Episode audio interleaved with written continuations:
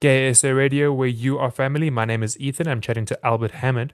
So, Albert, could you quickly introduce yourself to people who might not be familiar with your work? Yes, hi, my name is Albert Hammond. I've been writing songs for the last 55 years.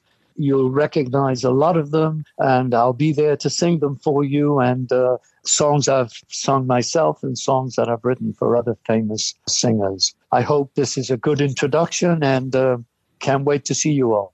So, we're going to start talking about the famous singers you've written for quite soon. But before we get to that, I want to just take it a little bit back and talk about how you first started with music. Did you come up in a musical family, or what made you decide that music was the career path for you?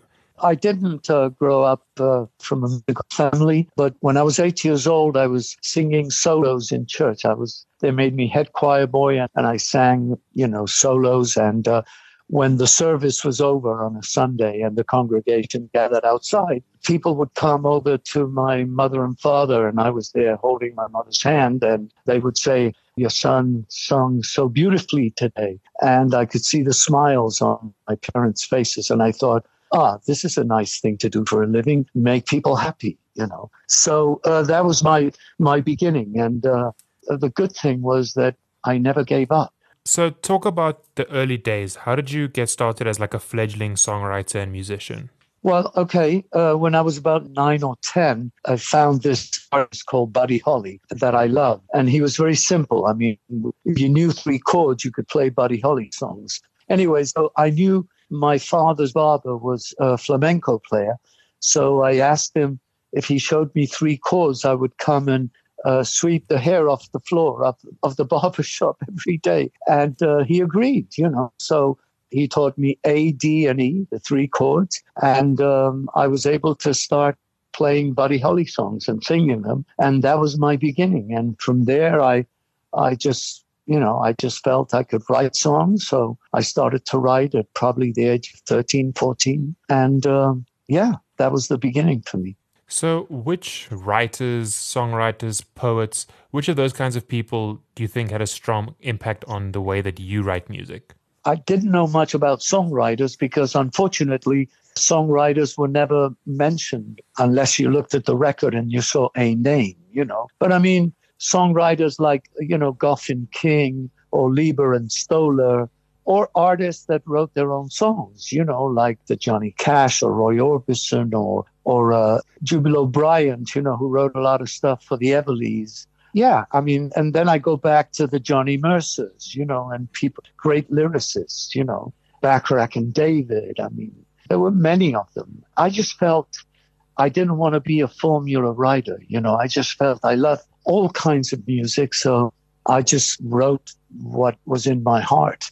And some days in my heart was, uh, you know, some pop songs. Some days it was a country song. Some days a rhythm and blues song. Some days a rock song. And so, so I wrote, you know, from country to pop to R and B to rock, and that became my signature. You know, I wasn't like a formula writer that only wrote one kind of thing. In a way, it was not really good for my career because if I would have written 10 songs similar to It Never Rains, I would have had 10 number ones, you know.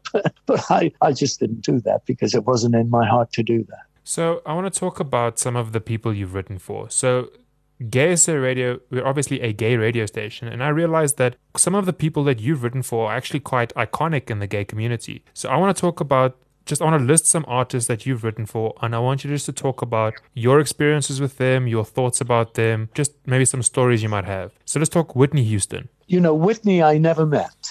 Whitney was when they asked me to do to write the song to represent America in the 1988. If I thought of an artist I wanted to sing this song, I thought of Elvis Presley. I thought he was he would be the iconic artist to represent America singing the theme song in, in the Olympics. So in my mind was Elvis. Then I sent my demo to Clive Davis, and back came a cassette with this wonderful voice by this wonderful, wonderful singer called Whitney Houston. And uh, I tell you, I played it 10 times and I cried all the way through the 10 times I played it. It was just magnificent and a big surprise to me because I was thinking of, of a guy. I was thinking of Elvis and not, not a woman. And, and along came a woman that, you know, that just made it even I mean, the best, you know, it was just incredible. Since you're saying that, that this is a gay radio station, I can tell you that my partner, my old partner, Mike Hazelwood, was gay. I didn't know that for 11 years. We worked together for 11 years. He was always surrounded by beautiful women. And I didn't know it until he came to me in 1974 and said, I can't work with you anymore. And I said, What are you talking about? We just signed a million dollar deal. And he said, I'm sorry, Albert, I, I've fallen in love with you. And, uh,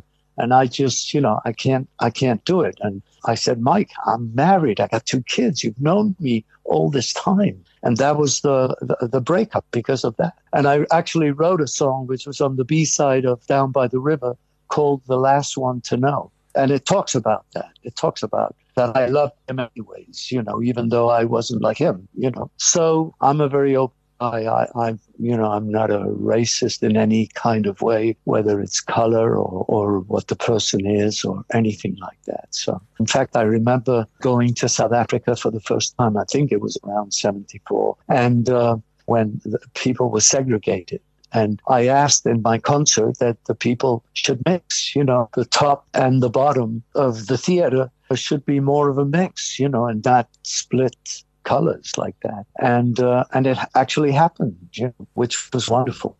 Okay, so Tina Turner. Tina Turner is a wonderful human being. Uh, she's a wonderful artist. And uh, it was very easy to produce and to write for her because she's she was so open to ideas and uh, you know to where the song should go and and I was pretty much the same. That's why I can work with so many people because I'm quite open to what's best for the artist and the song and the record. You know, to the point that. Uh, her musical i have two songs in it you know which is which is wonderful you know for me tina musical so uh, yeah, I mean Tina Turner, one of my favorites. Awesome. And then finally, Diana Ross. Diana Ross, I worked with way back in 1984 when I was producing 1100 Bel Air Place, which was the first album that Julio Iglesias did in English. I actually produced all his English albums, but the first one, I had some duets. Uh, I had the Beach Boys singing with him on the air that I breathe. I had Willie Nelson singing on To All the Girls I've Loved Before, which was a, a huge record. And then there was a song I didn't write, but since I was producing, you know, Diana was going to do the duet with him. And uh, it was amazing to see her in the studio before Julio arrived. She was uh, not singing the words, but just singing the melody with oohs and ahs and all kinds of different noises with her throat and her stomach because you can sing from with your head, your nose, your stomach. You know, you can take it different places of your body, and uh, it was a wonderful, wonderful experience. And then what happened? The song was called "All of Me," and uh, was eight, and she got a little upset. She left the studio, got in the limo, and I ran up Fifth Avenue next to the limo saying, Please, Diana, he's going to be here. Please don't leave, you know, and, which was kind of a fun thing, but also very nerve wracking because if she had left, she would never have come back. So she finally stopped the car and uh, I got in and turned around and went back to the studio. And uh, by the time we got back, Julio was there. And once those two artists got together, they forgot about everything, you know. And that's the way it normally works with these, uh, you know, huge artists. You know, they they do things that are very strange, and then they hug each other, and that's it. and they did an incredible job. So that's my story on Diana Ross. Later on, she did uh, one of my songs, which uh, became a hit twice, once on her own and the second time with a group called Westlife. She did a duet with them. And the song is When You Tell Me That You Love Me, which which I think is one of my better songs. And uh, yeah, I'm very proud of it. And all these songs we're mentioning here, I will be doing on stage in my show. So people will be hearing five decades of, of hits. Yeah, it actually leads me to my final question. Can we talk a little bit about the upcoming shows that you're going to be doing here in South Africa? What are kind of the details of the show, and talk a little bit more about the kind of songs and the kinds of things you're going to be seeing? Yeah, I'm going to be doing uh, songs from my first two albums, the It Never Rains in Southern California and the Free Electric Band album. I might throw in a song or two from the Your World and My World album. I will be doing songs like, you know, When I Need You. Uh, I'll be doing songs like Nothing's Gonna Stop Us Now, Starship, or Don't Turn Around. That was also a hit a couple of times, once by Aswad, uh, another time by Neil Diamond, and another time by Ace of Base, which was really the one that really hit it big because it sold like 14 million copies, you know. I will be doing One Moment in Time when you tell me that you love me to all the girls I've loved before. Just many, many songs from the five or six decades that I've been having success, you know. So for 55 years, I've been doing that you know, successfully from from the very beginning, uh, which was my first hit in 1968, a song called "Little Arrows" by Leapy Lee. And then I had, I don't know, like 10 more hits in, in the 60s with uh, people like the Pipkins and the Fortunes and Joe Dolan and Blue Mink. And um, yeah, it's going to be wonderful. I mean, I'm I'm excited because I'm in this cold weather in Europe right now, and I'm going also to South Africa where it's summer. Oh, so yes. that's exciting also.